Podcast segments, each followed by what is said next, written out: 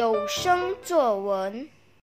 我叫何生彤，来自柔佛麻坡的中华三小。不同的十二岁，庭院里弱不禁风的小树苗，不知不觉已成为了能遮挡半边天空的阴翳大树。屋角的青苔，逐渐蔓延到了屋檐。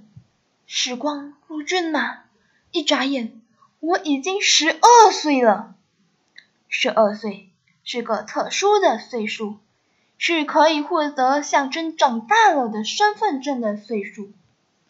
来到人世的第十二年，是该迎接从小到大一直被老师挂在嘴边的小六会考的一年，也是我们一直期待着的本命年。还是小学生涯里的最后一年，是呼望已久的，却也是一直躲避的。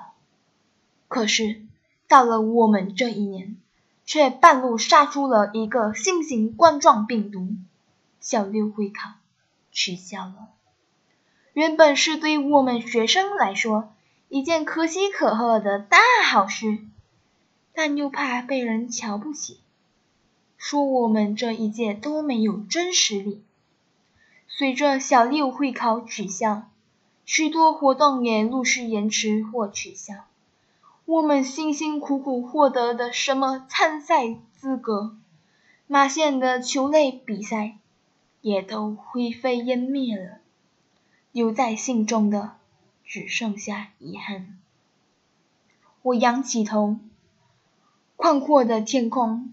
映入眼中，这个特别的十二岁，已经深深的烙印在心中，挥之不去的遗憾，一直在脑海中回荡。